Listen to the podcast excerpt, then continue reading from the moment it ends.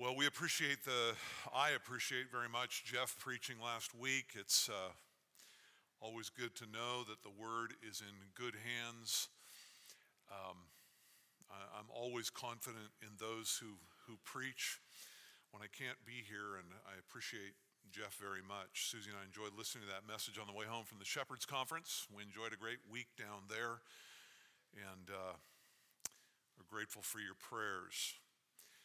One of the things that's clear as you talk to pastors is that one of the great privileges and also burdens of pastoral ministry is that you are acquainted not only with your own sorrows and challenges in life, but you're closely acquainted with others as people open their lives and uh, entrust their challenges to you. And all of us go through difficulty, don't we? And oftentimes we feel perhaps that it's manageable, and sometimes when it's really difficult, it seems overwhelming.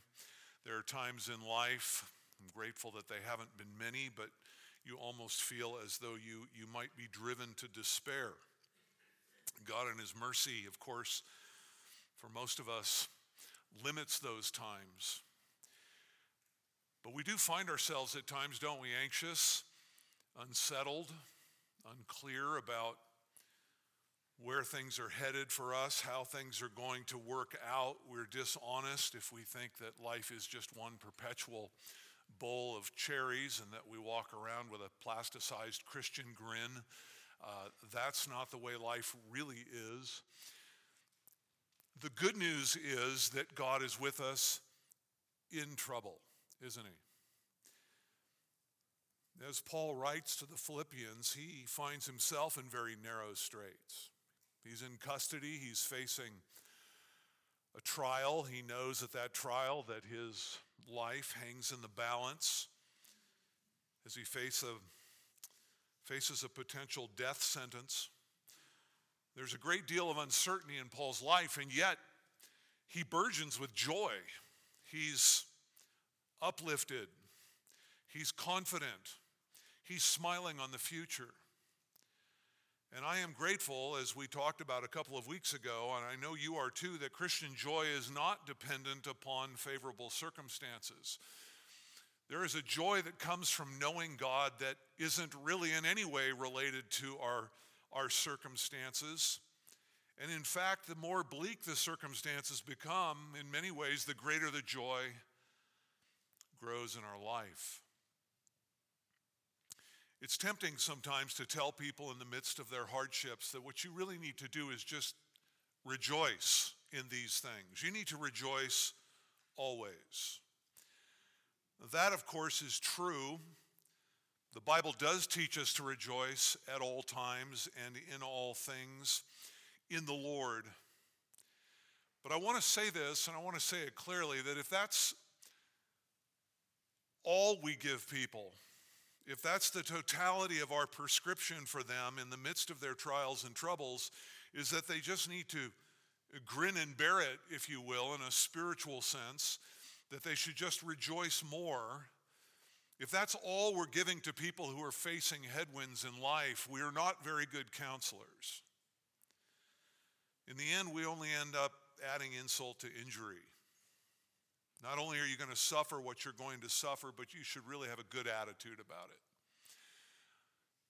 We need something more than that. It's, it's, not, it's not a matter, is it, when you're really going through stuff to simply think, well, I've just got to flip this joy switch. I've just got to put on a good face, a stiff upper lip. As if we could just fix everything by a sheer act of, of the will. Here's the key it isn't in telling people that they should rejoice that we really help people. It's in helping people understand why they should rejoice. It's in giving them reasons why they can rejoice that we really serve people who are struggling. And Paul, in our text today, again, is going to continue down this route of, of giving us uh, reasons why we should have joy. In the midst of trouble. Let's pick up in Philippians 1 and verse 12. Now, I want you to know, brethren, that my circumstances have turned out for the greater progress of the gospel, so that my imprisonment in the cause of Christ has become well known throughout the whole Praetorian Guard and to everyone else, and that most of the brethren, trusting in the Lord because of my imprisonment, have far more courage to speak the word of God without fear. Some, to be sure, are preaching Christ even from envy and strife, but some also from goodwill. The latter do it out of love, knowing that I'm appointed for the defense of the gospel. The former proclaim Christ out of selfish ambition rather than from pure motives, thinking to cause me distress in my imprisonment. What then? Only that in every way, whether in pretense or in truth, Christ is proclaimed, and in this I rejoice. Yes, and I will rejoice, for I know that this will turn out for my deliverance through your prayers and the provision of the Spirit of Jesus Christ, according to my earnest expectation and hope that I will not be put to shame in anything, but that with all boldness Christ will, even now, as always, be exalted in my body, whether by life or by death. For to me, to live is Christ, and to die is gain. Lord, as we come to this text, there is in the Apostle Paul a certain perspective. His mind is fixed and focused on a number of things that he has gleaned a number of insights that he has from your word that we desperately need. We pray that you would help us this morning by your Spirit to understand the things that you have for us here. Grow us, Lord, that we too might find ourselves rejoicing in you more often, more consistently, and Lord, all of it to your glory. In Christ's name, amen. Well, verse 18 in our text this morning is where we will begin, and it is really a hinge verse. It's where we ended two weeks ago, and I didn't finish a couple of weeks ago with the final statement of the verse. Let's go back to it. Paul looks at his very difficult circumstances and all the good that has come from them and the result of, of all of that, and he rejoices in it. He says, what then? Only that in every way, whether in pretense or in truth, Christ is proclaimed, and in this I rejoice. Why was it that Paul rejoiced even though he's in chains, even though he faces the prospect of beheading? Well, verse 12 tells us that his circumstances have turned out for the greater progress of the gospel. The gospel was going forth more broadly and more quickly than it was when he was a free man. And he rejoiced in that reality.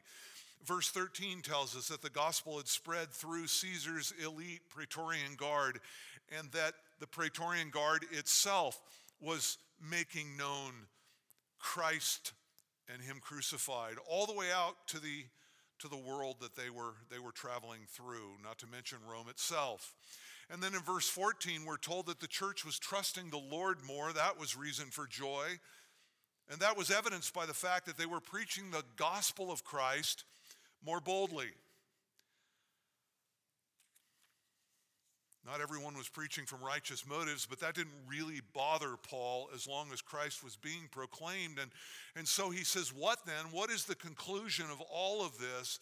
Is that only in every way whether in pretense, whether this was a show, whether this was uh, from a wrong motive or in truthful right motives, Christ is being proclaimed, and in this I rejoice. He says, You know, God's plan for my life, even though this is difficult, is better than my plan for my life. God's providence to Paul was impressive. As he watched it unfold, he was astonished at the goodness of God who was working mightily, powerfully through his imprisonment to bring about the very thing that Paul wanted most, and that was the exaltation of Christ, his Lord. If you were to ask Paul, why is your head up? Why are you so buoyant? Why is your heart strengthened in the midst of such miserable circumstances, he could tell you exactly why he was rejoicing. Christ was building his church. God is sovereign. And Paul says, I'm a prisoner, not of Rome, but I'm a prisoner of Christ. And God is working through this imprisonment, the fact that, that the church is going to preach the gospel more faithfully, and the gospel, which is the power of God unto salvation, goes forth, and it goes forth with power. And all of that, if you think about it for just a couple of seconds, you'll, you'll understand that every one of those things can be chapter versed in the Bible, can't they? That's an important thing for us to understand. Paul rejoiced because he thought along the lines of Scripture. He had other options. He could have been focused on what I like to call the lowercase realities. He was in jail four years of his life that he could have been out enjoying the good things that, that existed if he were a free man. Uh, the fact that he, he was limited in so many ways from so many of the pleasures of life, and he could have been focused and woe is me about everything, but that wasn't what he was focused on. He was focused on the all caps realities of life which is the gospel was going forward, God was demonstrating his power, and Christ was being made known. You see, he's got solid footing to stand on, a firm foundation, and a very biblical perspective on his circumstances. He was, in the language of Scripture, taking every thought captive to obedience to Christ. This is why Paul can rejoice. This is why he is not anxious or uptight, because he is fixed on God and God's purposes in this life, and he is rejoicing that they are going forward. And this is what I was trying to get across just a couple of minutes ago. You must understand this is a very necessary ingredient that we have biblical reasons that underlie the biblical command to rejoice always. Paul is rejoicing in the Lord because the Lord is accomplishing his purposes through Paul's chains. Paul says, I'm rejoicing now, I'm smiling at the future. He says, In this I rejoice. And then you'll notice in the second half of the verse, he says, Yes, and I will rejoice. Now, when you hear that, you might be thinking that Paul is, again, with a stiff upper lip, making a determination I'll rejoice in spite of this. That's not what he's saying. Paul is simply looking forward. There, he makes a pivot here from looking at the present circumstances to looking at the future. He says, Not only am I rejoicing now, but my joy will endure. He's looking at things as he, he looks at the future. You see the future tense there. I will rejoice. This is not a, a, determination to rejoice in the future, but a confident expression that he is rejoicing and will continue undoubtedly to rejoice. Look at verse 19. He says, For I know that this will turn out. There's another future tense. Verse 20, that, that that I will not be put to shame, that Christ will be exalted. See, he's looking forward and he's anticipating what is going to come down the pike. And he knows that life in Christ is a life of joy. And so he's confident. He's buoyant. I said last week I wasn't sure I could go so far as to say he was bubbly, but I'm tempted Paul is not in chains the way most of us probably would be in chains. But I'd sure like to learn his secret. He's looking forward, he's anticipating an outcome. He doesn't know everything about the future, but he knows enough because he knows his Bible and he knows his God. So, why is it that Paul rejoices in his future? And what I want you to see this morning in Paul's thinking here really are what amount to five reasons you can rejoice in any and every circumstance. Five reasons that you ultimately can smile at your future.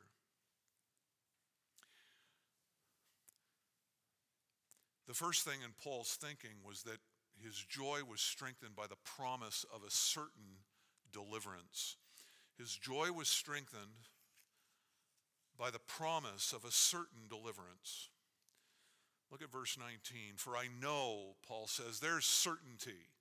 I know that this will turn out for my deliverance. Now, when you think of that and Paul is in chains, you think immediately that he must be referring to his deliverance from jail, and we'll come back to that in a moment. I'm not sure that that's what he means. But when he says that I know that this will turn out for my deliverance, that this, I believe, is looking back and saying, in light of all of the circumstances that I find myself, all that God is doing through them, I am confident. I know that this will turn out for my deliverance. And this is like some of you, perhaps, after giving a bunch of detail in a conversation, will say something like, All that to say, or you, you, you, you might say, to make a long story short, that's sort of where Paul is here. He's summing things up. And he says, All that to say, I'm going to be delivered. He's taking a collective look at all that he endured in the cause of Christ, all the adversity, all the difficulty, and in the midst of all of that, he is confident now and looking forward into the future that it will, in fact, have a good outcome. I know this will turn out well for me. Now, the question is what is he going to be delivered from? That word delivered is the word soteria, it is the common word for salvation. It's rendered a number of different ways in Scripture to save, to rescue, to deliver. It speaks of safety, it speaks of personal welfare. It's used in other places of being vindicated. It, it, it's a word that has a number of meanings, but most often in Scripture it refers to salvation in the ultimate sense. And that may be what Paul means here. I will be eternally saved in the end. No matter the outcome of all of this, I will in fact be brought safely into the kingdom of heaven finally. You can see it used that way in chapter 1 and verse 28. You can see it used that way in chapter 2 and verse 12. Paul, here in verse 20, is clearly thinking in terms of life and death. You see that at the end of verse 20. He says, Whether by, by life or by death, Christ is going to be exalted in, in me. So it may mean that Paul is saying, I'm going to be delivered in the ultimate sense. I'm going to heaven. It may also mean that he's going to be delivered from prison. It could be used that way. He's expecting then to, to be released. And a number of people, good interpreters of Scripture, would take it this way. Seems to make better sense, doesn't it, of the prayers of Paul that, that he you, you can see the Philippians praying as, as the church prayed for Peter that he would be released from prison.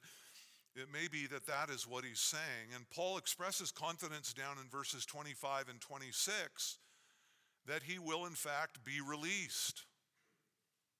That may mean, uh, this may be what he means, that he would be released or delivered from prison. Others think, and I'm tempted maybe to go with them in this, that maybe what he's saying is that he's going to be delivered from shame. From shame in the preaching of the gospel. Paul, Paul is concerned that Christ would be exalted. Yes, in verse 20, he knows he's been appointed for the defense of the gospel. He knows he's going to stand before a tribunal again uh, of Caesar, of a bunch of people who have the power of life and death over him. He knows he's got to stand faithful in that moment to declare the truth. He doesn't want to be ashamed in his failure to do that. And he, in fact, pleads for the prayers of the churches, as we'll see in a moment, that he might speak the word of God boldly as he ought, with clarity and conviction. All of those understandings of deliverance are plausible. All of them have merit. All of them are supported by the context. All of them are held by faithful commentators. So the question comes down of which one is right, and I will tell you, I don't know. And we're loath to say that around here, aren't we? Because we believe that the Bible is clear and God intended to communicate through it, and thus He has. Peter acknowledged, didn't he, that some of the things Paul said were in fact challenging. I really don't know. I'm, I, would, I would add this, though. I, am not really sure it's necessary to land. I, I think the point that Paul is trying to make is simply this, primarily this, is that in any and every circumstance in my life, as difficult as it may seem, I do know this I'll be delivered. Do, do I need strength to stand in the moment before a, a watching tribunal? God will be faithful to me. Do I need deliverance from these chains and into the eternal kingdom? God will be faithful to me. Do I need, in the midst of all of this, to simply be delivered so that I might serve Christ faithfully without the bondage of these chains? God will be faithful who will deliver me. Brother, sister in Christ, what do you face today? What is it that, that troubles you this morning? I tell you, you can face it with joy. Because if you are in Christ, you serve a Christ who is faithful without fault. He will see you through.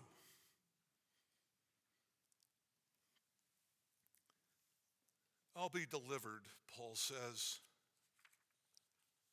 I do know that. I don't think he's received any special revelation from the Lord about his future, but he has the special revelation that he's already received in the Word of God. He knows his God, he knows the truth, and he knows it will go well with him. If he's sentenced to death, then he'll be delivered to the kingdom of heaven. And if he's judged not guilty, then he'll be set free to serve Christ. And if he finds himself defending the gospel, he'll preach boldly by the Spirit's enablement. Whatever the case, as uncertain as his future is, this he knows he'll be delivered, he'll be rescued, he'll be saved, all will be well. It's intriguing in the, in the Greek translation of the Old Testament, the Septuagint. This is a word for word quote out of the mouth of Job. These words, this will turn out for my deliverance. Paul is quoting Job. And you think about it. When you think about Job, what do you think about? Trial, right? And here is, here is Job looking at the trial, the immense duress that he was under, and yet he was confident that in the end God would be faithful to him and deliver him. He says in that passage in Job 13 that even though he slay me, I will hope in him. This will turn out for my deliverance. Paul has this same perspective. Come what may, God is my certain hope. Steve Lawson put it this way, quote, Paul believes that his life is held in the hands of a sovereign God. It is this conviction in the overruling authority of God that gives him great joy. He would be filled with fear if he did not trust this formidable truth. He would have no joy if he thought his circumstances were governed by random chance. Paul has lays his head on the pillow. I love this. Lays his head on the pillow of the sovereignty of God each night and he sleeps well. End quote. Who wrote Romans 8:28? The apostle Paul. Who was it who said that there was nothing created that could separate him or you from the love of God? It was the Apostle Paul by the inspiration of the Holy Spirit. Who was it who wrote to the Philippians that God would, in fact, complete what he had begun in them? It was the Apostle Paul. And he knew that tr- same truth applied to him. He was positively certain that whether by life or by death, that God would accomplish his good purpose in him, whatever the particulars, there would be a good outcome. Beloved, this is why James tells us that we should consider it all joy when we encounter various trials. We should consider it all joy. This is why Peter said, In this you greatly rejoice, even though now, for a little while, it's only temporary, if necessary, and it is. If you're going through it, it's necessary, and God has deemed it so. In this you greatly rejoice, even though now, for a little while, if necessary, you've been distressed by various trials. Let's be honest, trials bring stress. Peter says, That's okay. We can greatly rejoice in the realities of our salvation, the fact that we will be delivered. We know the destination, and however bumpy the journey be, we know we will arrive safely because we serve a faithful God. We know the end of the story, don't we? And so God had promised good to Paul, and that stirred up his joy. There was another factor that brought him great joy. His joy was strengthened, secondly, by the prayers of the saints. I hope this sinks into us this morning.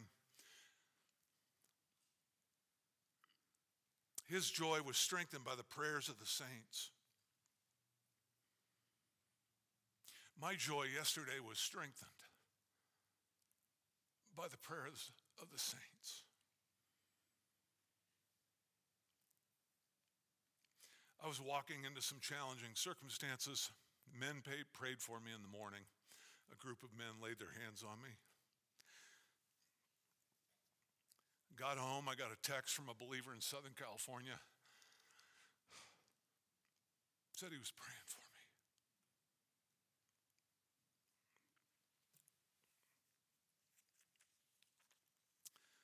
Got a text from a sister in this church.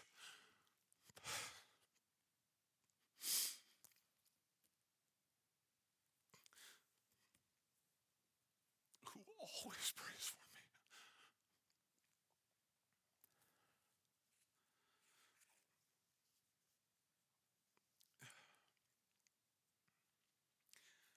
So thankful for the prayers of the saints.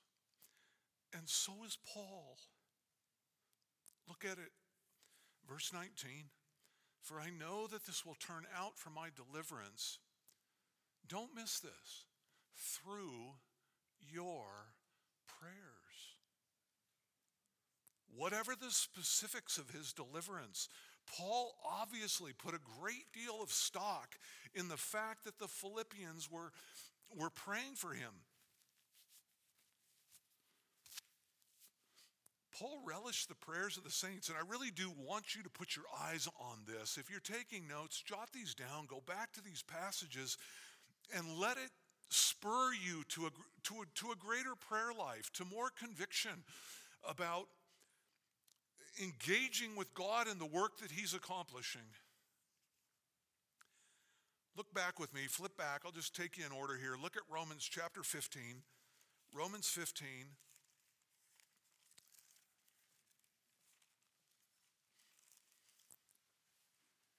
And we'll pick up in verse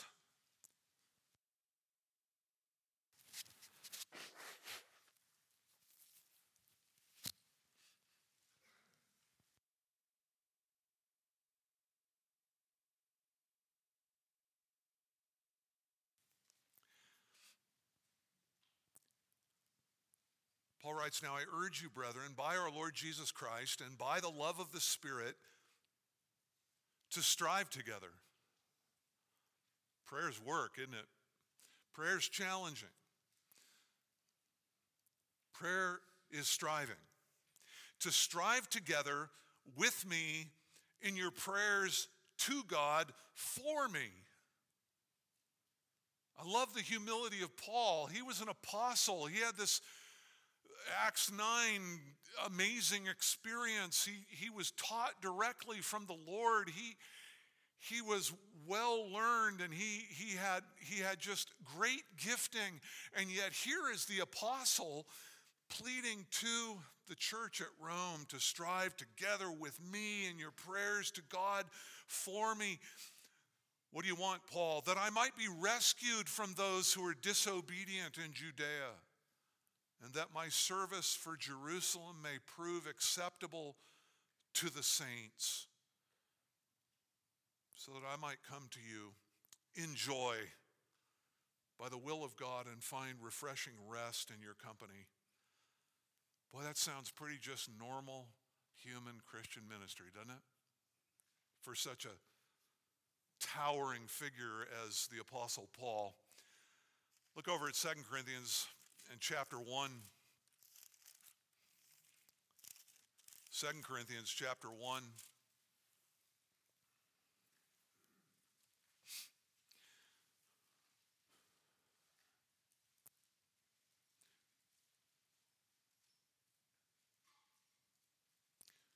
Uh, we'll start in verse 8. For we do not want you to be unaware, brethren, of our affliction, which came to us in Asia, that we were burdened excessively beyond our strength, so that we despaired even of life. Indeed, we had the sentence of death within ourselves. Look at this. So that we would not trust in ourselves, but in God who raises the dead, who delivered us from so great a peril of death, and will deliver us. There he is again, looking to the future with certainty he on whom we have set our hope, and he will yet deliver us, you also joining in helping us through your prayers, so that thanks may be given to many persons on our behalf for the favor bestowed on us through the prayers of many. Do you see it? Paul was confident he would be delivered and that the prayers of the Corinthians would, would in fact contribute to that so that what many would be able to, to, to, to be lifted up in gratitude to God for his deliverance even through the prayers of his people. Ephesians chapter 6. Ephesians 6 and verse 19.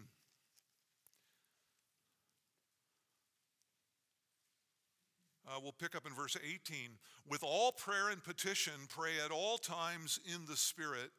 And with this in view, be on alert with all perseverance and petition. You must persevere in it with all petition for all the saints and pray on my behalf that utterance may be given to me in the opening of my mouth. I love this to make known with boldness the mystery of the gospel for which I am an ambassador in chains, that in proclaiming it I may speak boldly as I ought to speak. Now, this book was written at the same time Philippians was. So Paul is saying, look, in my imprisonment, in the chains that I am in, with the, with, the, with the guards that I am strapped to, with those who come to visit me, whether I stand before Caesar, wherever I am, what I want is to be able to preach the word of God with clarity, with boldness, as I ought. There is, by way of side note, a wrong way to preach the word of God to preach it as mere suggestion, to preach it as one philosophy among many, to offer it timidly and, and, and, and carefully so as not to offend anybody. We just shave off some of the, the sharper edges. That's a wrong way to preach the Word of God. Paul wanted to preach it for what it was the Word of God and not the Word of man. And he asks the church, help me to do that by praying for me. Colossians chapter 4. You can blow right by Philippians, go to the next book, chapter 4, verses 2 and 3.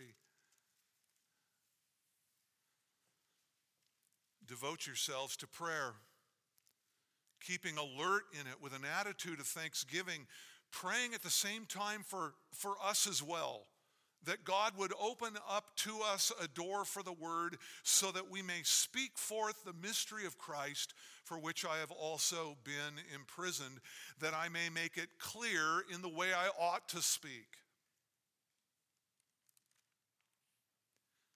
For time's sake, I'm just going to give you the next three, but in 1 Thessalonians 5:25, Paul just states it very, very uh, simply. Brethren, pray for us.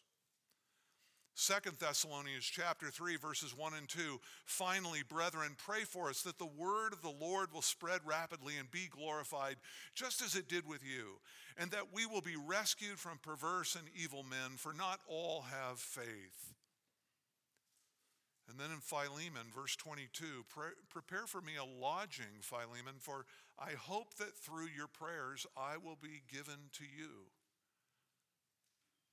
Is this clear? How often do you ask for prayer? I wonder.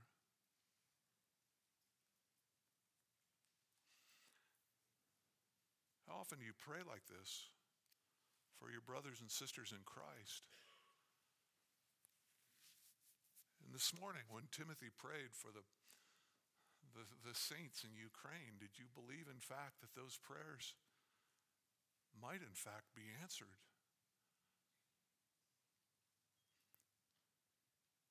People say, preach on evangelism and prayer, and your people will always feel guilty. and I suppose there's some truth in that.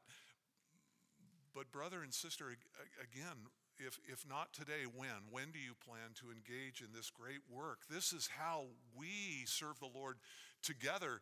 This is how we get engaged in the ministry in, in Ukraine together. God, in fact, listens to those prayers. This is how he accomplishes his work. How necessary and vital are the prayers of God's people. And I would say this to you dear Reformed brothers and sisters in Christ who put so much stock rightfully in the sovereignty of God, the might of God, the foreknowledge of God, the power of God. God does stuff, He initiates stuff, He accomplishes things, but He does it in concert with the prayers of His people. Don't let your theology get in the way of your prayer life.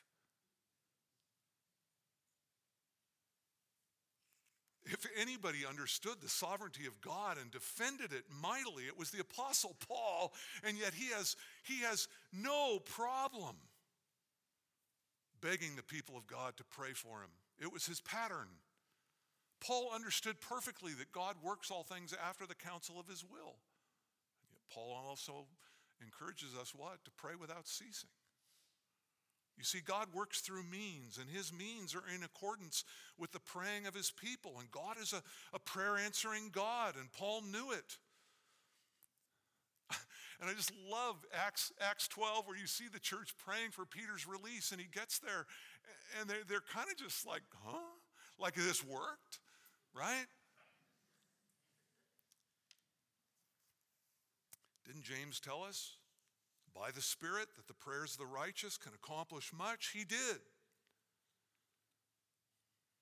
He, Paul here knows, and he is strengthened. He is strengthened by the fact that his people are praying for him as he prays for them. And his joy was full because of it. That really is maybe the human aspect of this that the prayers of the saints working in concert with the Holy Spirit, and we need to move on. So, that is our third point that Paul's joy is strengthened by the provision of the Holy Spirit. Paul's joy is strengthened by the provision of the Spirit. Back to verse 19, right at the end. For I know this will turn out for my deliverance through your prayers and the provision of the Spirit of Jesus Christ. He's not speaking here about the Spirit being provided to him in his hour of need, but about the provision that the Spirit of God would provide to him in that need. He had already been supplied with the Holy Spirit at the point of his conversion. Now that Spirit will prove to be the very avenue that he will receive the supply he needs in his hour of trial. Holy Spirit had sustained the Lord Jesus Christ in his earthly sojourn, in his trials, in him, his temptations. And Paul says that same Spirit is within me and he will, he will bring provision to me. This word provision is intriguing. It's a, it's a word that speaks of lavish supply, a rich supply, to furnish completely, to outfit adequately. And that's the idea here. Paul is saying the Spirit will provide to me ample supply. And it may be that he is thinking about that promise that was given to Christ's disciples. Do you remember it? From Mark chapter 13 and verse 11, when they arrest you and they hand you over, don't worry beforehand about what you are to say But say whatever is given you in that hour, for it is not you who speak, but it is the Holy Spirit. Paul might have been thinking about that, particularly if his greatest concern was whether he would stand faithfully when he was faced with this tribunal. Or he may be just speaking about this in a more general sense. In other words, he entrusts himself to the Spirit of God, who is sufficient as a comforter, as a helper, as the very source of spiritual strength, as our teacher when we need to understand the truth of the Word of God, the one who helps our weaknesses, the one who is a guarantee of our inheritance. Nothing will, will sort of bolster you in, the, in when you're facing the fear of death to remember that the Spirit within you is a demonstration that God is never going to let you go. That's the seal. That's, that's the guarantee of your inheritance. And that should bring us, as the Spirit does, peace and joy, and it should cause us to abound in hope. All of those things come from the Holy Spirit. Paul says, Look, I, have all the resources and power of God resident in the Holy Spirit, who is resident in me. And beloved, the Holy Spirit will give you the grace to endure and make it through faithfully whatever God calls you to. And sometimes we wonder whether this is something, in fact, that we can handle. And the fact is, if it were left to you in your strength, your fear would be right. So, what? We, we need to have our head cast. Allow trials to bounce you heavenward so that you remember that you have the Spirit of God within you. You have the promises of God to you. You have the people of God praying for you. You have the, the, the, Spirit of God within you who can then supply you with all power necessary to make it through this thing. You need not tremble. That same power is available to everyone who knows the Lord Jesus Christ. And this strengthened Paul and it made him confident and caused him to rejoice. That's what caused Paul to smile on his future. He knew that his deliverance was certain, that the saints were praying for him, and that the Spirit would supply him with all that he needed for eventual deliverance, whether by life or by death. His future was in the hands of a faithful God, which brings us to our fourth reason for joy. Paul's joy was strengthened by the past faithfulness of God. And you might miss this unless you underline a few words in verse 20. Paul's joy was strengthened by the past faithfulness of God. Look at verse 20 with me. He says, according to my earnest expectation and hope, that I will not be put to shame. That's future. I will not be put to shame. That's as he looks at his future. In anything, but that with all boldness, Christ will, even now, that is his present, as always, looks back to the past, be exalted in my body, whether by life or by death.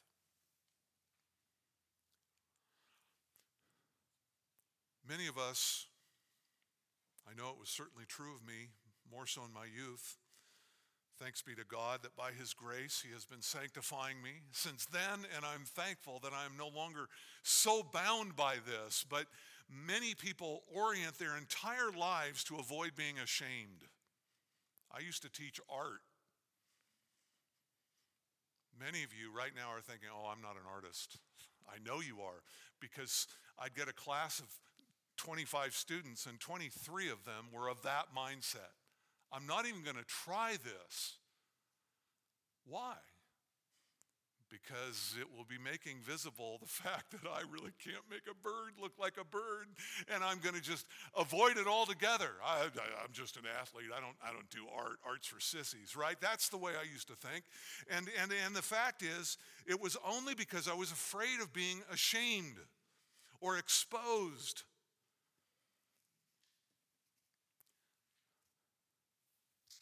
I might have avoided asking a couple of girls out in my lifetime for fear that, well, I might be ashamed by their rejection. Plus, I knew Susie was waiting down the line, so I just didn't mess with it.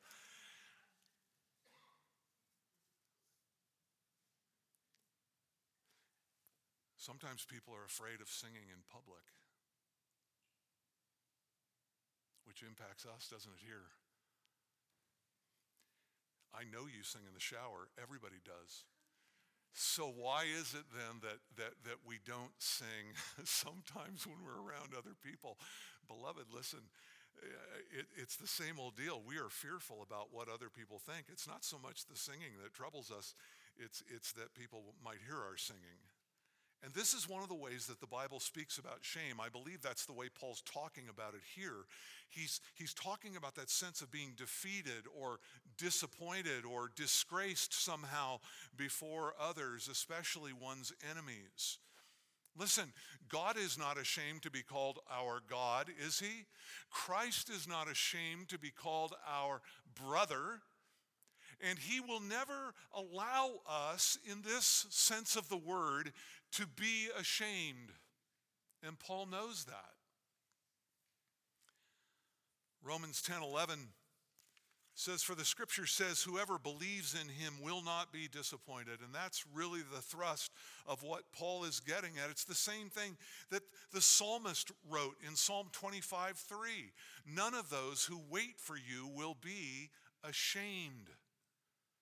Isaiah 45 17, Israel has been saved by the Lord with an everlasting salvation. You will not be put to shame or humiliated to all eternity. Flip over with me. Uh, you'll want to see this passage, Isaiah chapter 50.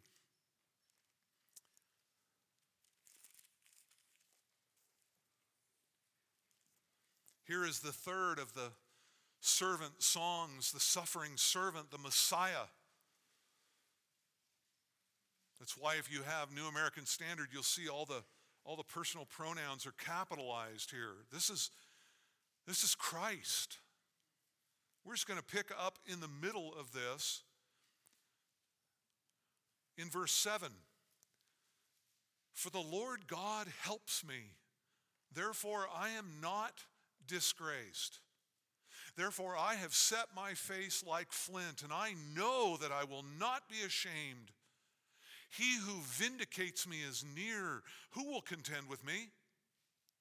Let us stand up to each other. you see that? Go toe to toe with me, me and my God.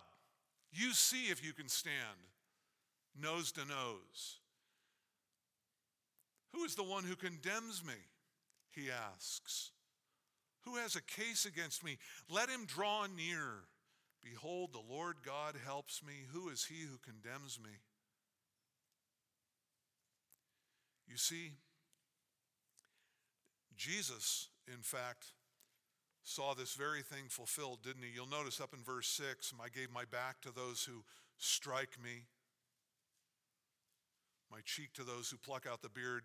I did not cover my face from humiliation and spitting. All of this was fulfilled in his life. And he did, in fact, go through the most shameful of experiences. And we're told that in Hebrews 12 and verse 3 that for the, for the shame uh, of the cross, what he, he endured because of the joy that he would, he would derive in, in offering himself, but he endured the shame of that cross, didn't he? Paul is not saying on a human level that he will not be mocked by the people who, who, who will be examining him. What, what Paul is saying is just like Jesus stood before the magistrate, just like he stood before a, a spitting crowd, just like he, he hung on a cross before a mocking crowd, still, was Christ ashamed in the end? Or was he vindicated? He was vindicated in full. And we look forward to that great day when he returns and we will see even a greater expression of that vindication when every knee will bow and every tongue confess that Jesus Christ is Lord to the glory of God the Father. Beloved, listen. You may find yourself suffering the shame of humiliation before men, but I tell you this you will be vindicated and you will never be ashamed if the Lord is your hope and your strength, there will be zero cause for shame, which is why Paul says, It's my earnest expectation and hope. Those two words are tied together, they're very intimately related. The word expectation is a, is a rare word. It's used only one other place in Scripture in Romans 8:19 of, of the cursed creation that is, that is longing for, anticipating its deliverance from slavery to corruption in this Genesis 3 world. It literally means to look for something with an uplifted or outstretched head. The Theological Dictionary of the New Testament says this quote, it's the concentrated hope which ignores other interests and it strains forward as with an outstretched neck. You've seen people going to the finish line and stretching forward to, to catch the tape ahead of the opponent. Paul is leaning forward. He's actually, maybe better, craning his neck. He's trying to get a glimpse. He is leaning forward and into this thing. He's not moping around, hanging his head because of his circumstances. There's zero self pity in him. He is saying, No, I am leaning forward, knowing that God is going to vindicate me in the end. He will deliver me, He will enable me to preach the gospel as I need to preach it. He stands on the truth of the Word of God. He is helped by the prayers of the saints and by the provision of the Spirit. And he knows that God has been faithful to him and that he will not be ashamed. And even if he has to experience the shame and degradation of public execution, he knows that he, he, he will be delivered in the end. Before God, he will be vindicated, and he will be vindicated ultimately even before men. He was a man really of one dominant passion, wasn't he? I mean, he, he, had, he had something in his crosshairs. He was living a life purposefully. He was not just going to beat at the air.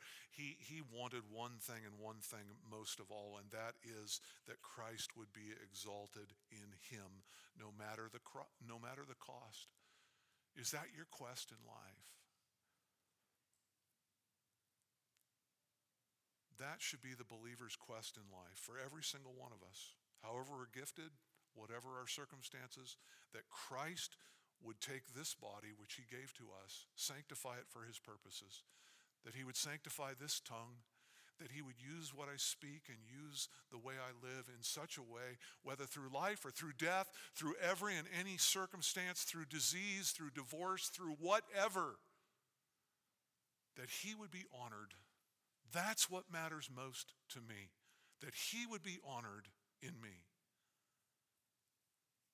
And Paul is uncertain about the outcome of his trial, but he was stone cold certain about this that Christ would be exalted and he would not be ashamed. Why?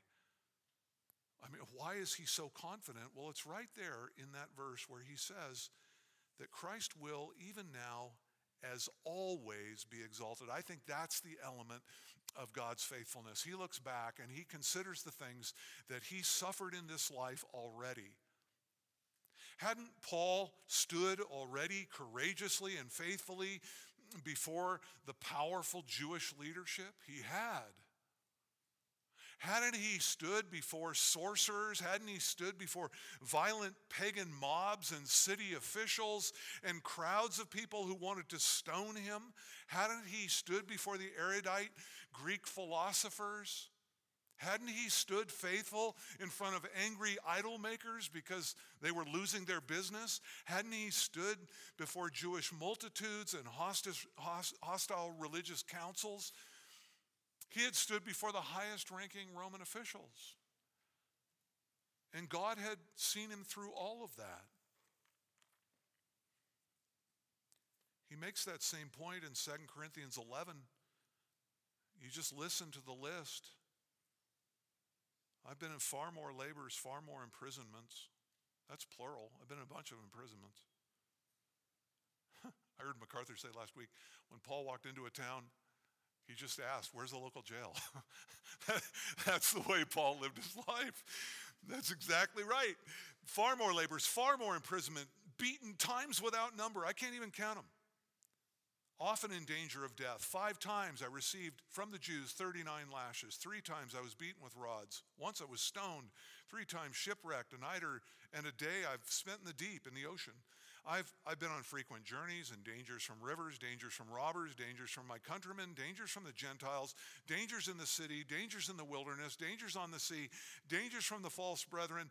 I've been in labor and hardship through many sleepless nights in hunger and thirst, often without food and cold and exposure. And apart from all these external things, all this stuff that just came at me from the outside, he says, there is the daily pressure on me for concern for all of you, all the churches.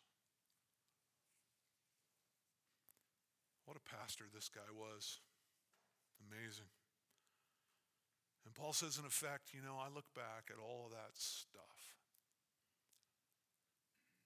God has not ever let me down. He has been faithful to me. I have borne testimony of Christ, so much so that he will say, What? I have fought the good fight, and I have finished the course. God has been faithful. It's always been that way, Paul says. I have no doubt that even now, as always, Christ will be exalted in my body. I am a living sacrifice.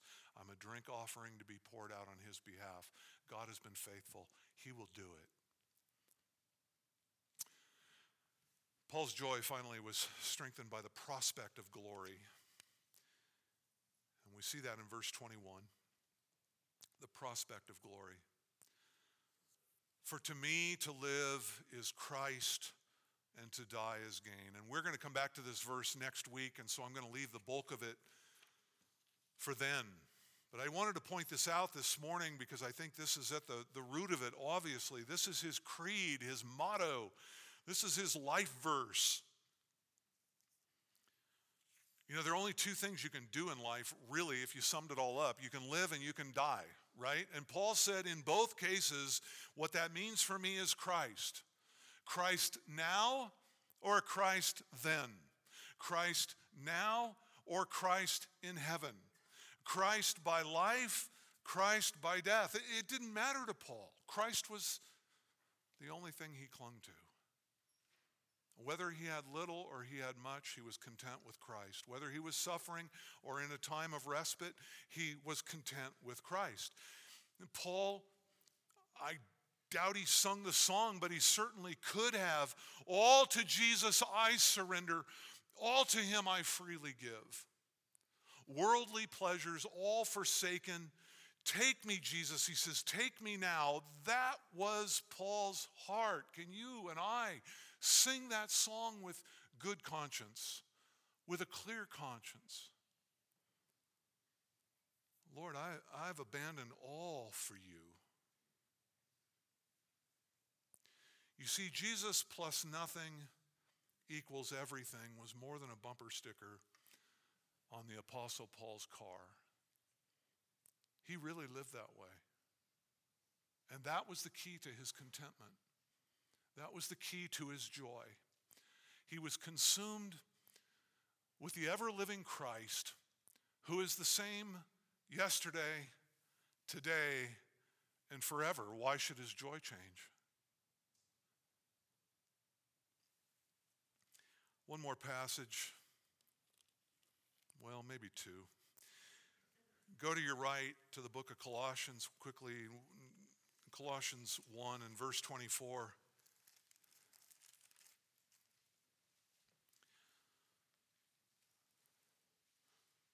Paul says, I rejoice in my sufferings for your sake.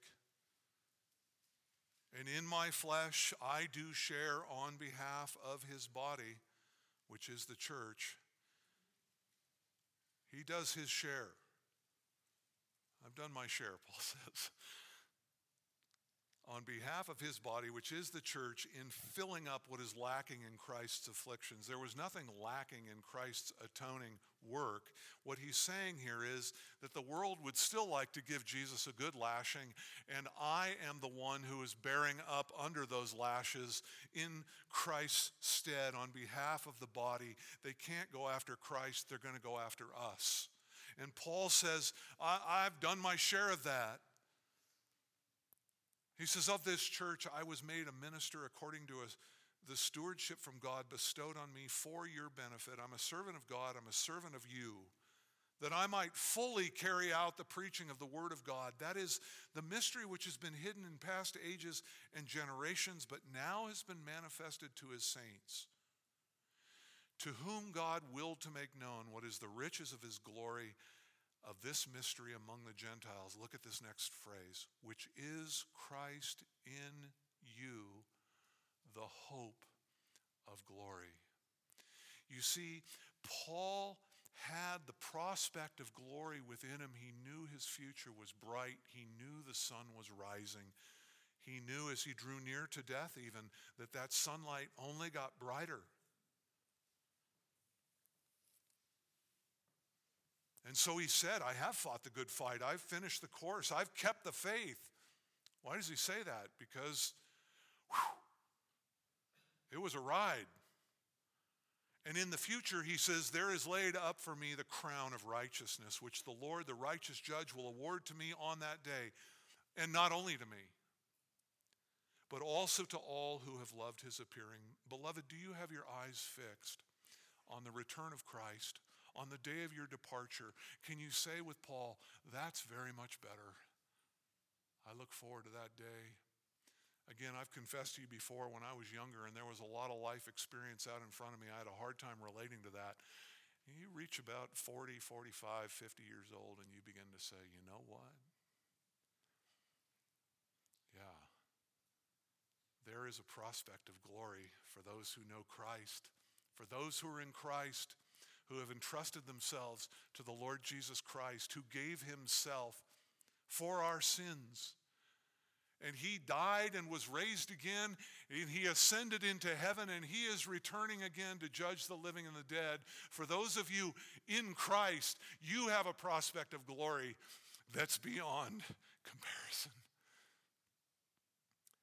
To those of you who don't know Christ, listen very carefully. This is your best life now. There is no prospect of glory, only a prospect of judgment. And if you're outside of Christ, Come to Christ that you too might know joy, that you too might know eternal life, that you too might be able to say with Paul, far better to go and be with Christ. That was better than living for Paul.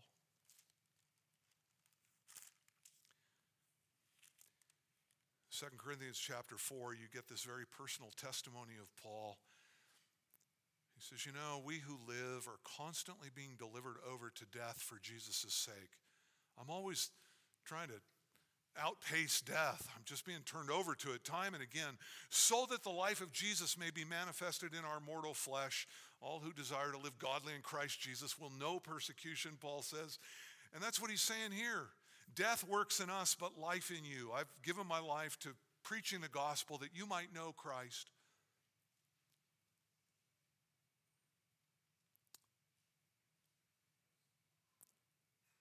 And he says in verse 16, therefore we do not lose heart. Difficult as life is, we don't get depressed. Though our outer man is decaying, yet our inner man is being renewed day by day, for momentary light affliction is producing for us an eternal weight of glory far beyond comparison. Do you believe the Word of God? If you do, then you can at least go this far. You may not know all that heaven's glories will be, but I tell you this it is far beyond comparison to anything you've experienced in this life. And is far to be valued above anything you've ever known in this life. The affliction of your life might be great. I tell you, the comfort of your life the glory of what awaits you is beyond anything and everything you've ever known. Trust the Lord for that.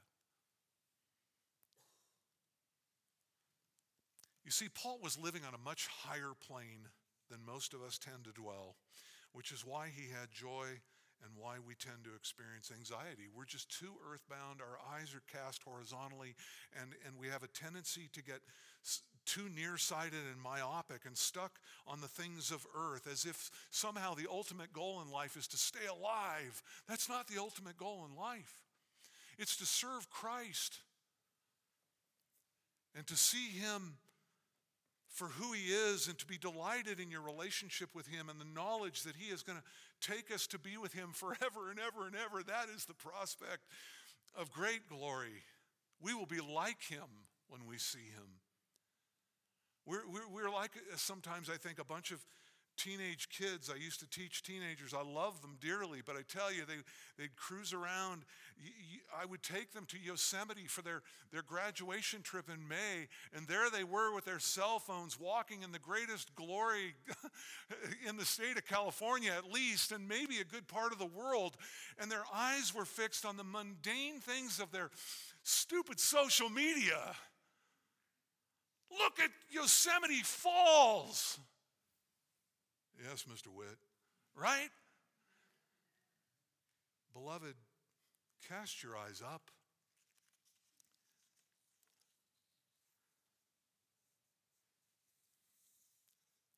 Cast your eyes up. Rejoice in the good things God has given to us. That's really what they're for. Even those things, the good things, the great days, are intended for you to look upward and say, Lord, thank you for this.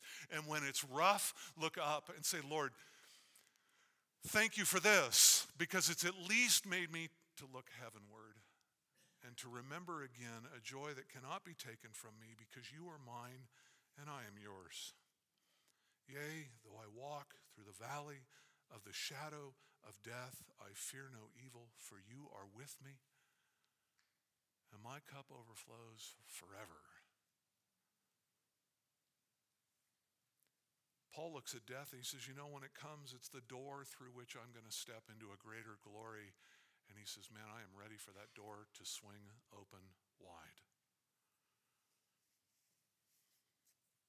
Brothers and sisters, do you see what you have in Christ?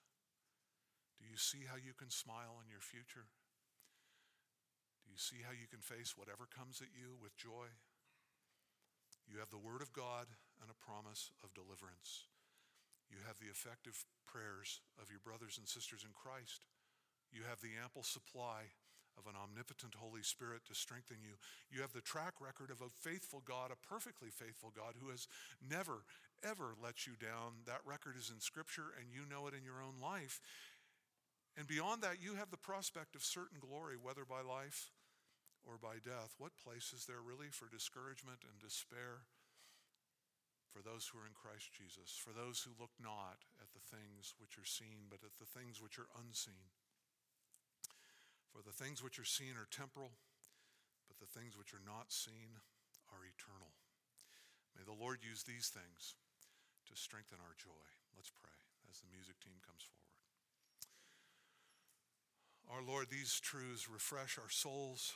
I pray today that you would help us to drink deeply of your word, that we might be strengthened, and that our joy might be full in Christ. You've told us, Lord, that in the world we will, in fact, have tribulation, but that we ought to take joy because you have, in fact, overcome the world. Lord, you are the way, the truth, and the life. You are the eternal one. You are the King of kings and Lord of lords, and we confess it freely and gladly and with great joy. Strengthen your people today, I ask, Lord, in Jesus' name. Amen. May the God of hope fill you with all joy and peace in believing, so that by the power of the Holy Spirit you may abound in hope. Jim was right this morning. We should be a hopeful people. Nothing plastic about it hope from the inside out. Your circumstances do not dominate your life. Jesus is Lord of your life. Yes? Amen. Amen. God bless you.